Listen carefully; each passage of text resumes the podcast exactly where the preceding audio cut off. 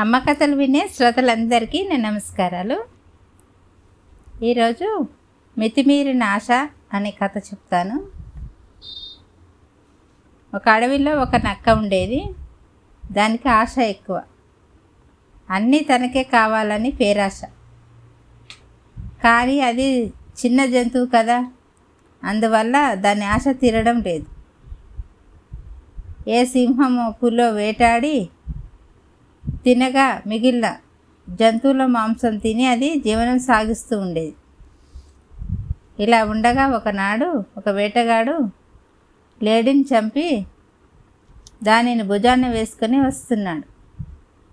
అంతలో అతడికి ఒక అడవి పంది కనబడింది. వెంటనే గురి చూసి ఆ పందిపై బాణం వదిలాడు. బాణం కొద్దిగా గురి తప్పి తగలడం వల్ల పందికి గాయం అయిందే తప్ప వెంటనే ప్రాణం పోలేదు.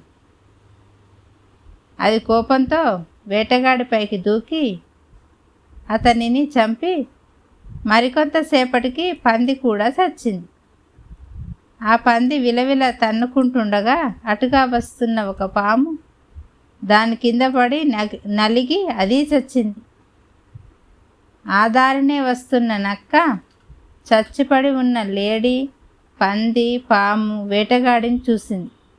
ఒక్కసారిగా దానికి బోలెడు మాంసం లభించడంతో దాని సంతోషానికి అంతే లేదు. నక్కకు అసలే దురాశ కదా. వేటగాడి పక్కనే ఉన్న బాణంకు నరం బిగించి ఉంది. ఈ నాలుగింటి తర్వాత తాఫీగా తినవచ్చు.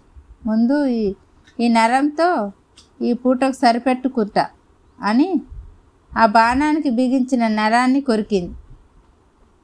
నరం తెగడంతో వంగి ఉన్న బాణం వద్ద ఊపుగా నిటారుగా సాగి నక్క గుండెలోకి గట్టిగా గుద్దుకుంది.